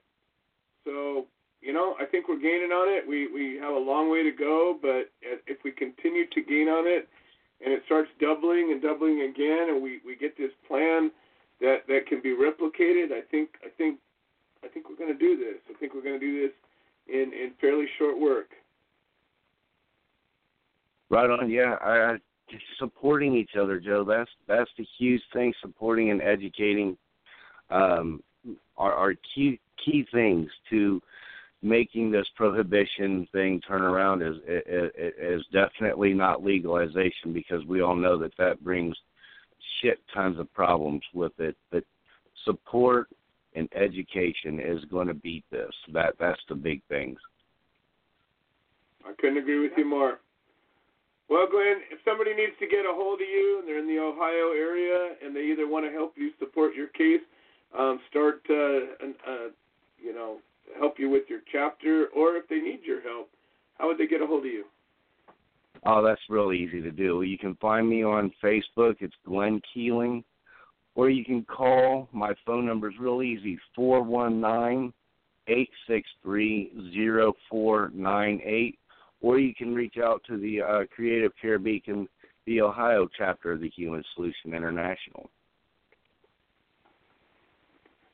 Well, that's fantastic, and uh, you know, here, here's one thing I'm trying to work on right now is we've got a lot of chapters. Chapters are forming. Um, I want to. We're we're building the the website calendar, and um, I want every chapter to uh, um, schedule a meeting. So um, even if you've only got a few members, it doesn't matter. If you have a meeting to get to, um, it's it's a it's a destination. It's a way that people can participate. Um, so hopefully, uh, when I talk to you next, we'll have a meeting scheduled and um, that we can get some new new blood coming aboard. Right on, absolutely, Joe. Yeah, we'll work on something um, localized for everybody. But yeah, absolutely. Perfect. All right, Glenn. Always a pleasure. Glenn and his wife Peggy, Creative Care Beacon, out of Ohio. Thank you very much. And they're tagged on the web, on the feed. All right, let's see. Um, we got Pete Yapel and we got Dolores. I'll talk to my friend Dolores here. And then we'll bring up Pete and then Tom Corby, and I probably won't have much left to do after that. If not, there's always plenty to talk about. Um, what's your elevator pitch, folks? I should forgot to ask Glenn. I totally dropped the ball. I'm going to have to leave now. No, uh oh, that's it. I'm good. Um, but that's my question. My question to you and everybody else. Call in and let me know. Pick up the phone, dial 646 929 2495. What is your elevator pitch? What's your point that would help to make the difference? What's your end goal? What's the problem? What's your solution? Tell me how to make the difference. Dolores Halbin. Welcome to the show, my friend Dolores. Hey, how you doing? Joe. I'm I'm okay. How how about you? I am it's been a great show so far. out of custody. Yay! Absolutely. Well, I'm going to start in case we forget with my elevator pitch. And here's my right. elevator pitch. We got somewhere upwards of a hundred thousand unopened rape kits in this country. A 13 year old girl just was raped and murdered by a guy who was in one of those rape kits that had sat on a shelf for years while he continued to murder and rape as yet an unknown. This was a serial rapist. It costs $154,000 to put a rapist on trial. It costs $34,000 to prosecute someone for marijuana. So, if you only have X budget, what are you going to prosecute? The $154,000 rape case that has absolutely no return on it, and you're going to have to go after an actual bad guy, and there's going to have to be people crying on the stand, and a lot of forensic evidence, and a lot of work, let's face it, versus putting Glenn and Peggy on trial, putting Gene and I on trial, and putting what I hope will be our prisoner of the day, Dana and Sue Bland, on trial.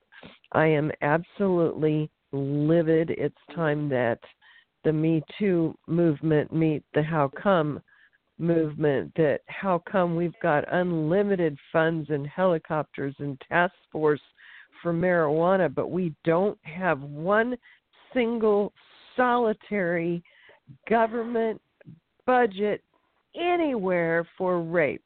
Not on a federal level, not on a state level, not on a city or county level.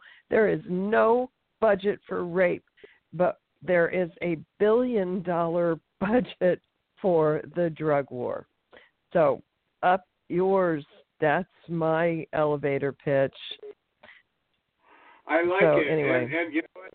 That's what I'm trying to do is bring these salient points to the surface so that when people are approached, I, I have people all the time. It took a while, you know.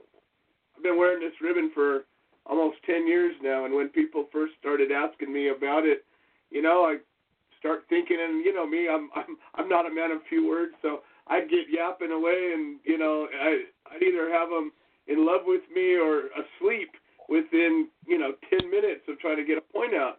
Well, neither one of those is what I was looking for. I just wanted to teach them about this, and I think mm-hmm. having these, often we get a small window of opportunity to to have somebody actually paying attention to us, and if we can drive those points home, you know, that's a beautiful point. Where is the California Rape Task Force?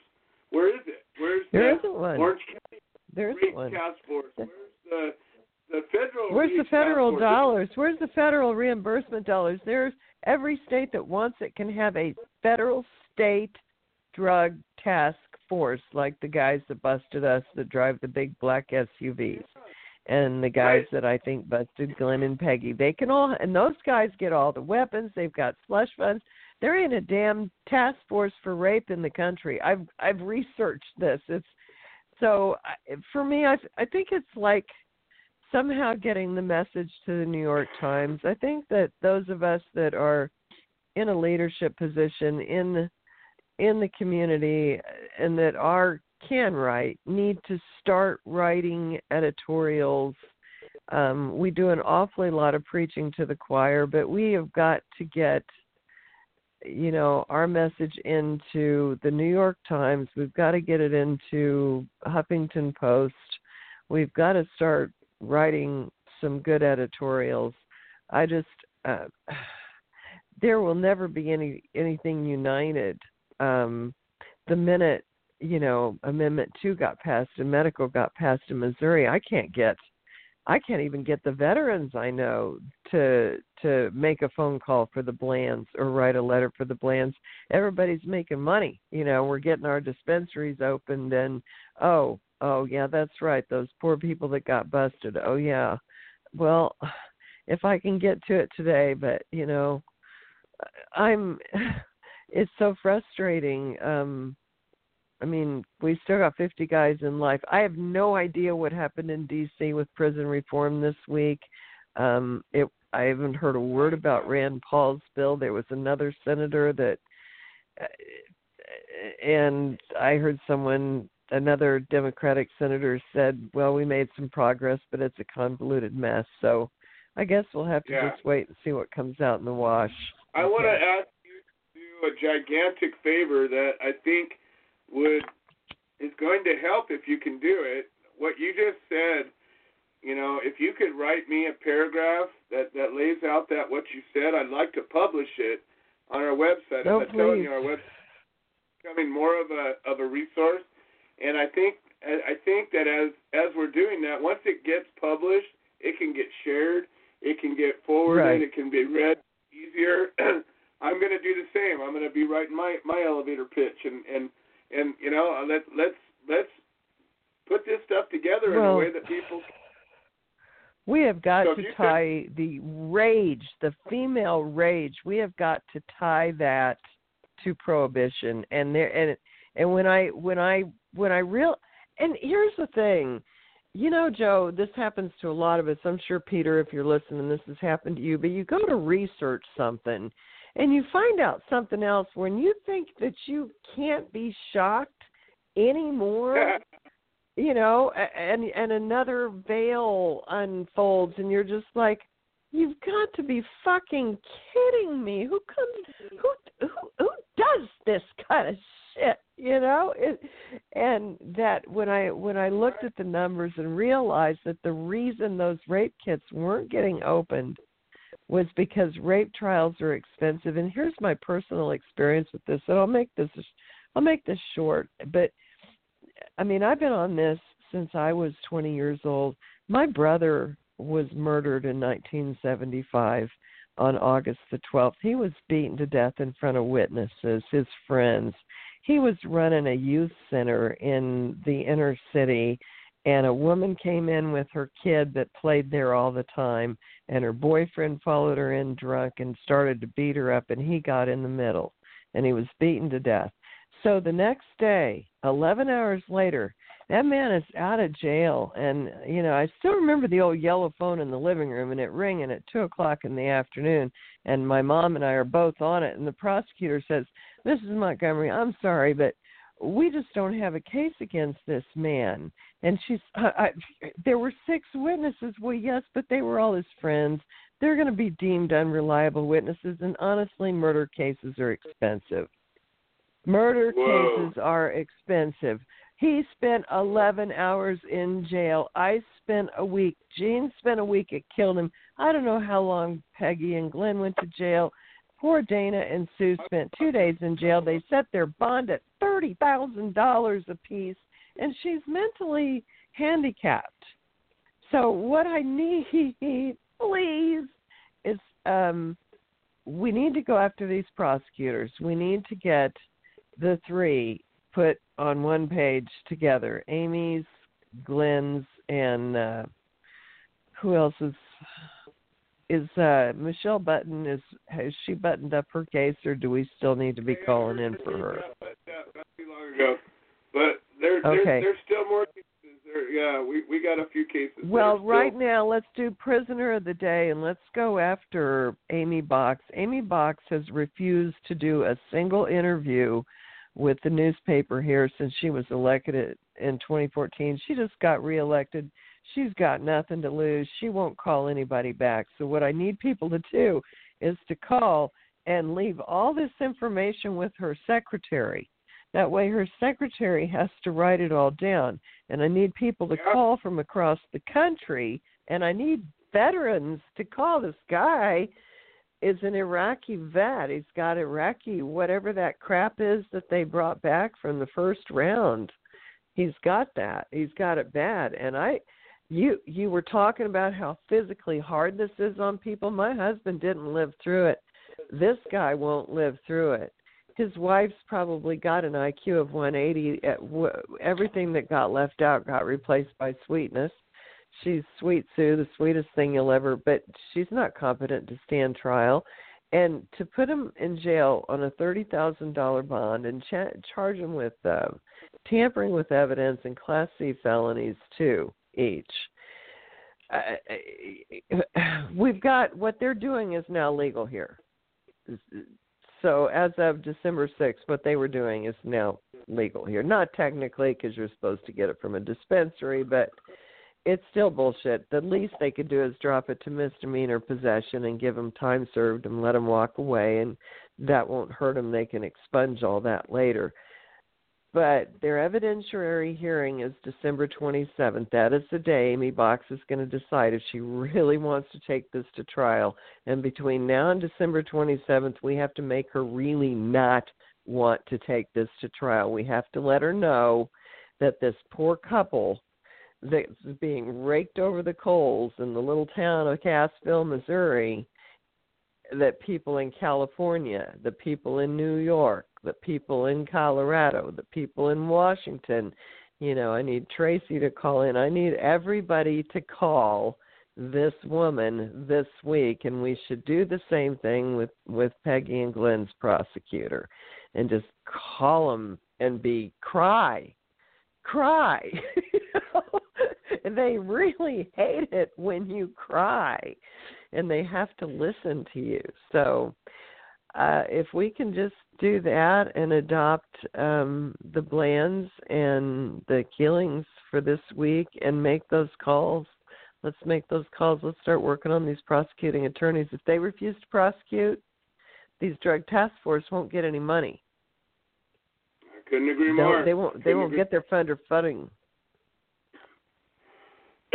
well, let's uh, revisit all the information we have about this. Make it easy for everybody, and uh, let's let's let's get it posted and post it again.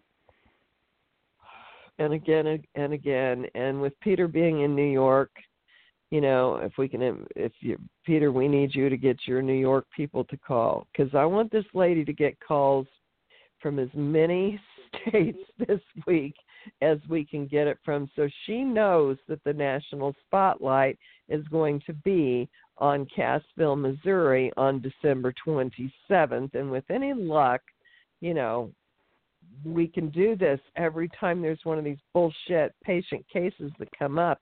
If we can let them know the week ahead of time that the national spotlight is on them, they're much more likely to just drop it and let us all go home.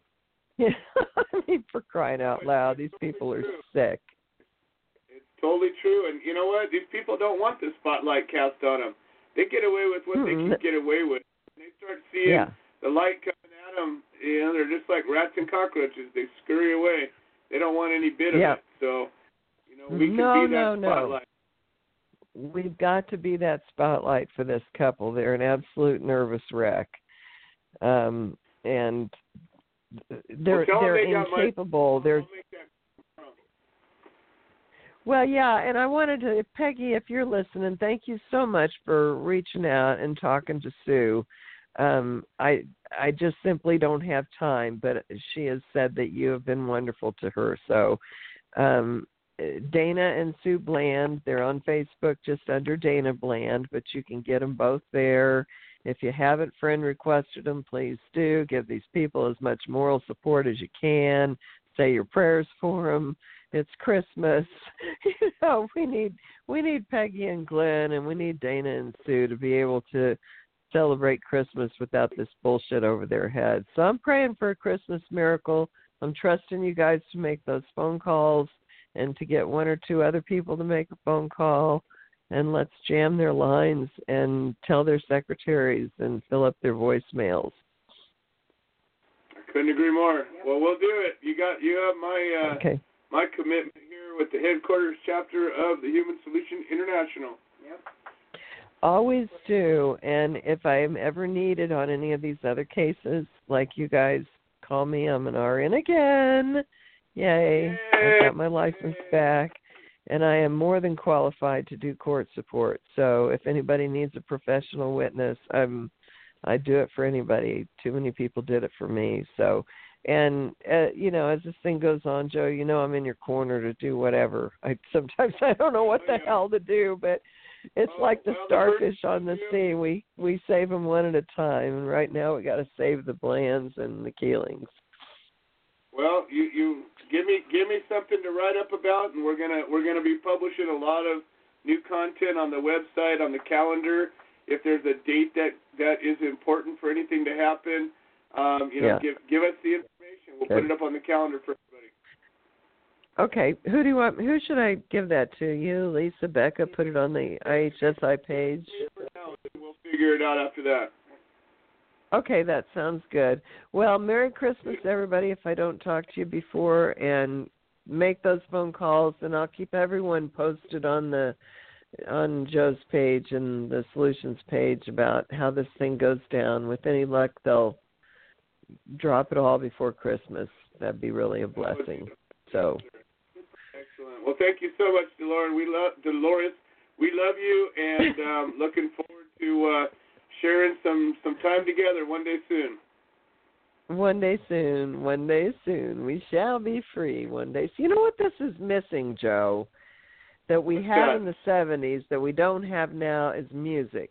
In the '70s, Well- we had everybody, every band out there was a revolutionary band, and we got n- we got nothing. It's pretty sad. You know what, Dolores? uh, several years ago, I, I I put together a um, protest song contest, and I got a couple of submissions. Um, I Yeah. ended up launching a publishing company with an inmate at the time, a federal inmate, and it turned into a fiasco. And never got a single protest song. Ah, that's not true. There was a couple of a couple of songs got created and published in some of the old uh, archive shows here, but they never, you know, they never got actually, you know, into the mainstream. It wasn't right. like Vietnam. It wasn't like Vietnam. this is a civil war. It's killing people, but it. I don't know. We didn't no, have it, the music. we have a lot of um, people looking at their phones, is what we have. Yeah, we do. Well, listen. I'll let the next guy talk. God bless you guys. I love you, and we'll we'll we'll get these guys out of trouble. I look forward to it. Talk soon. All right, All right, Dolores bye-bye, Alden. honey. Hi, Dolores. All right, let's see. We got Pete Yapel and then Tom Corby, and it looks like uh, that'll close out the show just in time. Pete Yapel, welcome to the show. I don't even think you need an introduction anymore. Ah, gosh, please. How's it going, Joe? Uh, I am busy as shit, man. I am sorry. I have just been so crazy busy. I want to say though, definitely, Helen and I have been uh, keeping close eye on what Peggy uh, or uh, on the story Dolores is talking about. Anyway, so um, I'm already on that. bo- I'm already uh, on that. But uh, uh, we got hey guy, did you guys hear i told i don't remember if i told you guys in the meeting the other day that we now have an official office for uh, solidarity over separation in highland falls new york it's an actual building you can walk in and joe has a desk there when he comes Finally, after 10 years, I got a desk. yeah Yeah, now we got to figure out what the nameplate's going to say. yeah yeah None of Well- us are using our own names. Yeah, no, how Helen, everybody calls Helen the Silver Fox around here anymore. So she's got her Silver Fox and uh, nameplate, and uh, we've got some love other ones that we. Nobody has a real. McFly. Yeah, Mick. It's Yeah, yeah, McFly. It's Chris. Uh, yeah, and, th- and Chris uh, Birdsell, he's been a great partner so far here. He really has. I mean, he's selling them ices, and yeah, he Joe, he yeah, he makes those ices. He created them, and he actually has a. Uh, he actually has um, franchises that he sells that are uh, Mr. Uh, the Happy Shack. It's called. So um, that's Right. that's his line. He makes cannolis, ice cream, and whatever else. And again, every time we sell a grape or a purple Yaple Eater, we get a dollar and uh, donate it to us. You know, and Love uh, it, it, it's great stuff too. I mean, his his products are real high, high quality. Um, we um, we've we're, we've got been so busy though. We've got a 2,000 square foot office. We got about a 2,000 square foot storefront next door to it that we're opening, and then we have a 4,000 foot school uh, private club beneath the whole thing. So that'll be uh, a private club for uh, VIPs and such. Let's just put it that way. Uh, but again, a private I club. make a trip back Uh, up to New York. God, brother, Oh, you know that. Definitely, but you're bringing Liz this time. Yep. I'll bring, I'll bring the lovely one with me this time. yeah, but uh, we've been so we've been working hard. We were we opened um, January first. Um, uh, so it's been it's been you know you guys all know what it's like eh, to open a new place and especially three at one time you know three actual buildings at one time or three actual entities I should say uh, at one time are is a difficult task. But we're we're plugging along. We're helping people every day. I just uh, I got a phone. I made a phone call today to uh, um, Andrew Cuomo's office uh, to set up an appointment to go sit and speak with him. And um, um, I yeah, it's it, it's time. It's time me and him had a conversation. But um, you know, my elevator pitch truly it, it, to anyone, if anybody is in that position, is just why not? I don't have to tell you why. You tell me why not. I have every reason to debunk everything that you say, so why not? You tell me why. And if you can give me a good explanation why without me being able to debunk you, then you maybe should admit you're wrong this whole time. Yep. I like it. I like it. I, I, I and that's what you know. We, we we've opened up this discussion, and uh, you know we got some really great uh, uh, initial salvos, and uh, we're going to start publishing these things. And I think that's gonna it's gonna cause people to think about that. And when we get these opportunities to talk to a reporter, to talk to any person of influence, that we direct our conversations to something maybe more important than whatever the latest sports thing is or the latest Hollywood thing is or the latest scandal is. Why not get to something really important quickly? Hey, So- listen, too. Yeah, yeah, listen, it's the same thing. Listen, we listen. but Here's a simple trick. I I, I taught one of my salespeople here. I, I never say hello, uh, hi, hi, hi, hi, how you doing? Say how you feeling. You don't have to say even hi. Just say everybody greets somebody every day. When you stick your hand out, or whatever, just say how you feeling. And, and they'll volunteer that answer. They just feel it's just a common thing. Once you hear what's Okay. wrong with them and the things that they are going, then you have uh, please. I mean that, that's that's when your mouth runs. You know, you, you tell them, well, then here I got something that can help you. Blah blah blah blah. Once they're feeling better, it, uh, people people don't understand when when you see uh, someone who has spent their whole life listening and trusting someone with a white coat and a finger hanging around their neck that sits in front of a computer nowadays, and and, and they and you keep going back to them, and you keep going back to them, and uh, well, what you go? I went back this time. Uh, oh, but they never fix you. They never even come close to fixing you. They don't make you feel better. They don't even make you feel better. When people realize and catch how cannabinoid therapy helps them, how they feel, like again, you don't feel something, you feel better. I wait, always wait for people to take something and they go, I don't feel nothing. Well, that's because you're used to taking things and feeling things. You're not supposed to feel something, but good. Uh, but once they get that, I mean, it's it, it, it's eye opening. It's changing. It changes the way they think. It changes the way they act. It changes their whole concept to the plant. Unfortunately, there are, you know, twelve of us probably in the country that scream at the top of our lungs. There's more than twelve of us, but you know, I'm using that as an exaggeratory term uh, uh, way because there really are truly only twelve of us on a daily basis that stand up and scream and yell and talk to everyone, whether it be a political figure or just the guy next door. And we need more of them. Again, like Joe, Joe said, activism means to be active. You have to, there's an activity involved. And it's not sitting on the couch and playing on Facebook. If you all are so still enamored by Facebook, understand this that I just watched on the news today. Many, many companies have been sold the rights to Facebook, uh, uh, your Facebook uh, private stuff. You know, I mean, like all your information. Well, did you know that they found out accidentally that six companies now have your instant messages, your private messages, they can read. They can read your private messages. It was done accidentally, but they've had this for the last six months. Yeah, accidentally. be right? careful what you do on almighty Facebook. I mean, you know, it, it, it's become every day there's something more and more on the news about Facebook. It, it, it, and it scares me that that site because you don't you, you know you don't know what you're doing. You don't know who you're dealing with half the time. And if you're talking to somebody that you do know, though, they could be reading that too. So please, everybody, make sure you're being very careful in your Facebook communications. Even when you think you're being private, you're not. I couldn't agree more.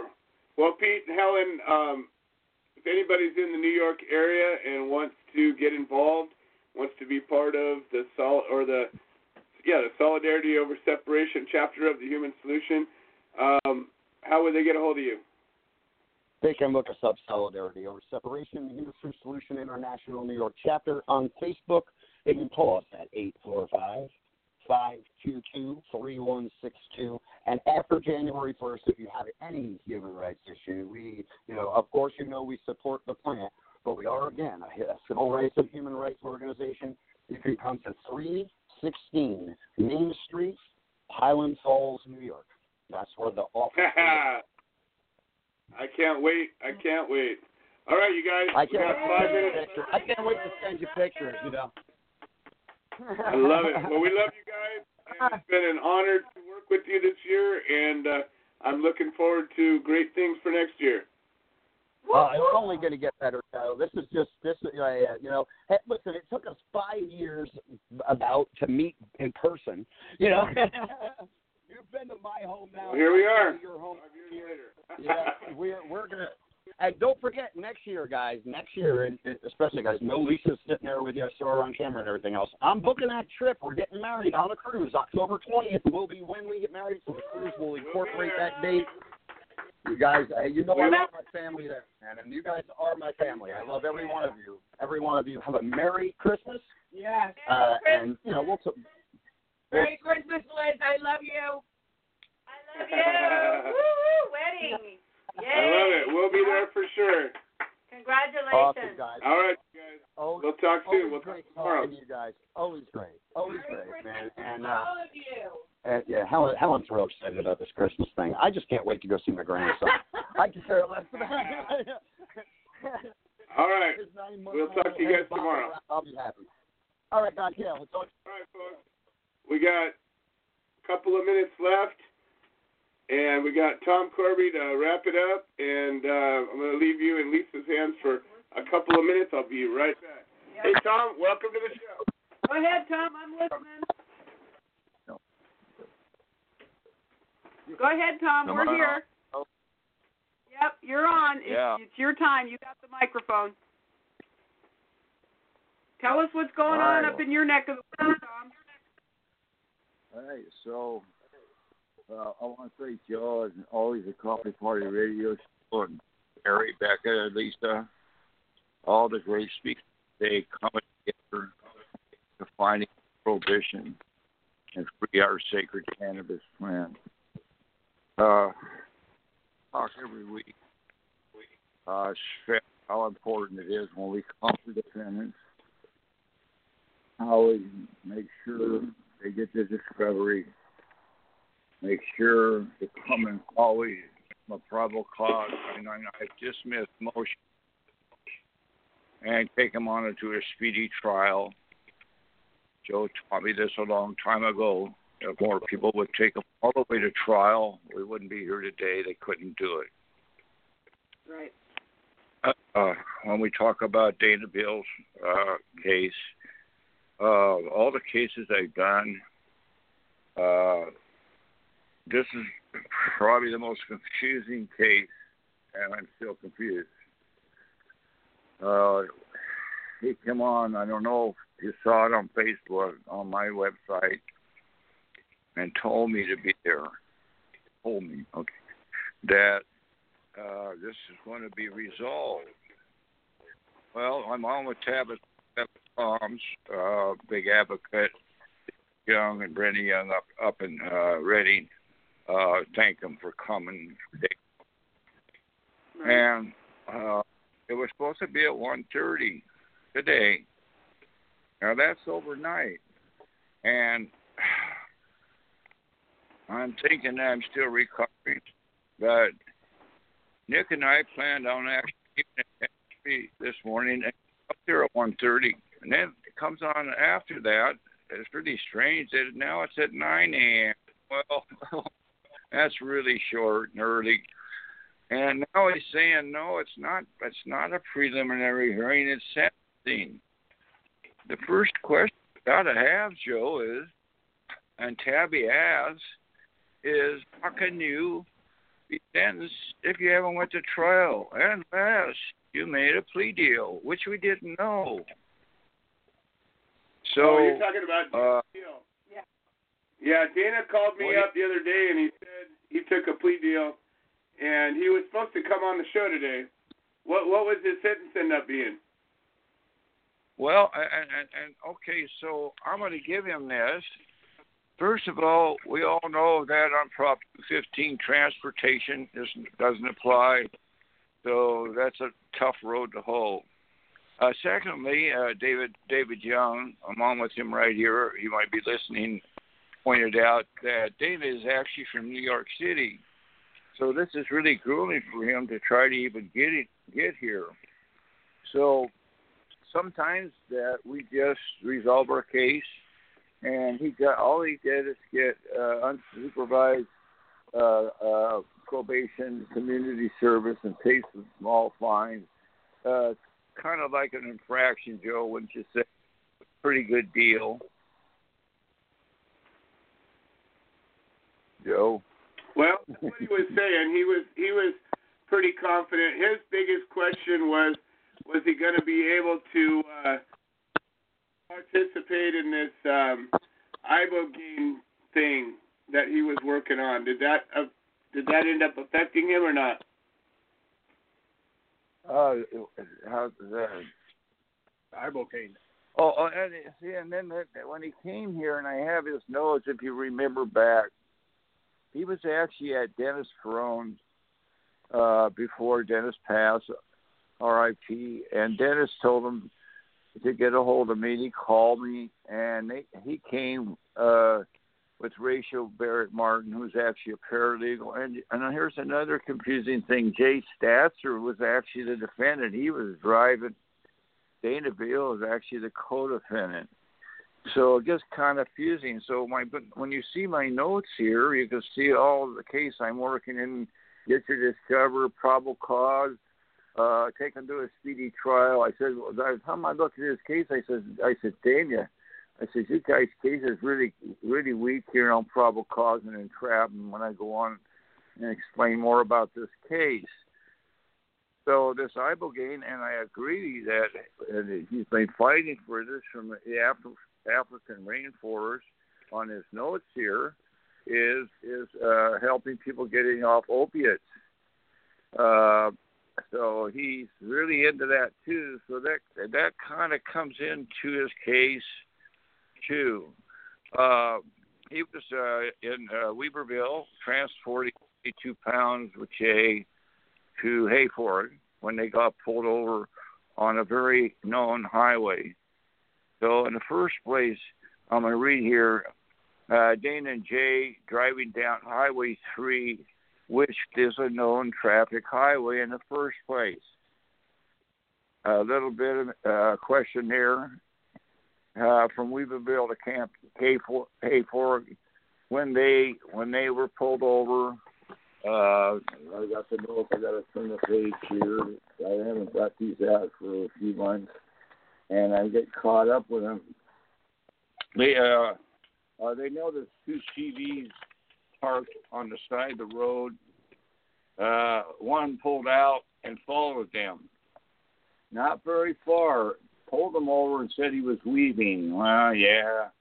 Uh, that's pretty weak. And stating that Highway 3 being a known traffic highway, searched without a consent. Uh, Compass stated uh, they're 22 pounds, hauled them off to jail for four days. Both got out on bond, paying the 70% each because they had a and, and so and then I also told him I said you got a really good attorney. It looks like he's doing what he's he's already filing for your discovery. He's going with the with the uh, not uh, 995 probable cause motion. Uh, so I pretty much gave him my said the case should never go to trial if you just keep taking them on to trial, which we always stress. Uh, they'd never get there. Uh, but in this case, due to the fact that transportation's involved and he lives in New York, I can understand him taking this this resolvement too. Uh, sometimes we just do that, and uh, it's a real easy one to clean up. Uh, and after, uh, it's always important after if you do resolve your case, even like Donna now. Uh, once you do that and pay your fines, probation, uh, you want to file for for your dismissal. You don't want to hear expungement. You want the case and get it off your record. Uh, so all that's really important today, and uh, uh, we were we were glad we were really actually looking forward to going to because we thought that was a prelim today. But even if we knew, uh, I got away from the radio and extracting back here. Uh, even if we knew, uh, we still uh, might not uh, have have gone. So uh, Nick. Nick might like to say something about the case. We were, we're still looking kind of looking at each other, kind of baffled over this case. It's uh, Uh, it's really been, uh, and, and and all these cases are different. You never know when you come for a dependent. The one thing to do is always come and advocate, and just come for support, even if few courts are from them lot, and get them on the right track. And that's what we do. We come for defendants and prisoners, and that's what the human. I like to see say the humane human solution is all about and we come for others, and they come for us. Thank you all today, and, uh, and don't forget to breathe. All right. Thanks, Tom. Have a Merry Christmas, and uh, look forward to seeing you guys soon. All right. So we got uh, one last guest that popped in at the last second. We got Scott and Nikki, and they are with the Central California Rock and Fire chapter of the Human Solution. Scott and Nikki, how you guys doing? Pretty good, Joe. How you doing? Good, good. Doing fantastic. We've called, we've called with, you know, he's wanting to give you his elevator pitch. All right, let's hear it. Let's hear it. Yeah, I guess I'd put him on the spot and tell him if if he thought it was uh, fair that a man doing life in prison has to sit and watch a murderer, rapist, and violent crime offenders get out of prison. Just put him on the spot, and I mean, and no no one in their right mind is going to say yes. I mean, I wouldn't think so. Not if they had a soul. and then we just ask him what he's going to do about it. Yeah, and then and then and then t- you know he's gonna exactly. Just ask him what he's him what he's going to do about it. or if he can help us do something about it. There you go. I like it. I like it. Turn it around on them and have them come up with what they think. Yeah, well, right. I think because uh, and make sure that I have somebody there recording it. That way, you know, he's kind of put on blast. I mean, no, like I said, no no congressman or or governor in his right mind is going to say Once yes. pull- Come on. And once you pull out a heartstring, and then you just turn it around and ask them what they're what they're going to do about it. How are they going to help? You know? Or will or will they help us do something about it? Right. I So that's our strategy. more. strategy. That- like that's, it. that's, that's, that's I don't know. You you were you, you've been rocking my head with that question, and I said, well, I got I got an answer for him. I love it. I love it. Well, we've gotten four or five answers today, and that's ju- and good ones. Everybody's answers were good today, and I like that. People are putting some thought into this, and and you know, just remember everything that you see around you, everything, every every man-made wonder, everything that has ever been created, the the the archetypal documents that have been written, every work of literature, every poem, every song, everything that was ever created by man started as a thought. So if we start thinking, that's where all of this begins, and we can take our mind and we can think about what we want to have happen, and then it starts to happen. It's just how it works, folks. Well, thank you guys. It's been a pleasure. Hey Joe, one more thing. You know what? I would actually tell him. Does he think any marijuana offense is is worth that? You know what I mean? Any marijuana, not just the guy doing life, just any any marijuana. I mean, there's no comparisons. I couldn't I couldn't agree more. Hey, listen, you guys have a brand new chapter that's just launched, and if somebody's in the Central California area wants to be part of making history, finishing the job, ending prohibition, or just supporting somebody who's been victimized by the drug war, how would they get a hold of you? They can go to the website th oh, thsintl dot org or call us at five five nine three five six zero three five eight. Um, yeah, that's Reach out. reach out and get a hold of us. We're here. If you want to join, the people listening, if they want to join, call us. Or go to that website. Rock- All right. All right. you guys. Love Love you, Lisa. Thank you, Lisa. We love you so See you, much. Joe. Liz too. Nikki. Liz and Lisa, we got. I'm in the background. I'm always in the background. I'm shy. I'm a kind of shy. Hey, human solution, baby. Yeah. Parts apart, and I'm a that's right. You know, house fire. Human Solution. All right, we'll talk to you guys soon. Have a very, very Merry Christmas, and I'll probably talk to you before that. Scott and Nikki, Central California Rock and Fire chapter, and I want to thank everybody for being a part of this. I want you all to have a very Merry Christmas, solstice, whatever it is you ce- celebrate this time of year. Help us end prohibition, would you? We got people suffering, and people will continue to suffer until we end it. All right, we'll talk to y'all next week. Hi, I'm Willie Nelson, and the Willie Nelson Tea Pot Party and I endorse the Human Solution, supporting cannabis prisoners because no one should go to jail for a plant. Little things I should have said and done. You were always on my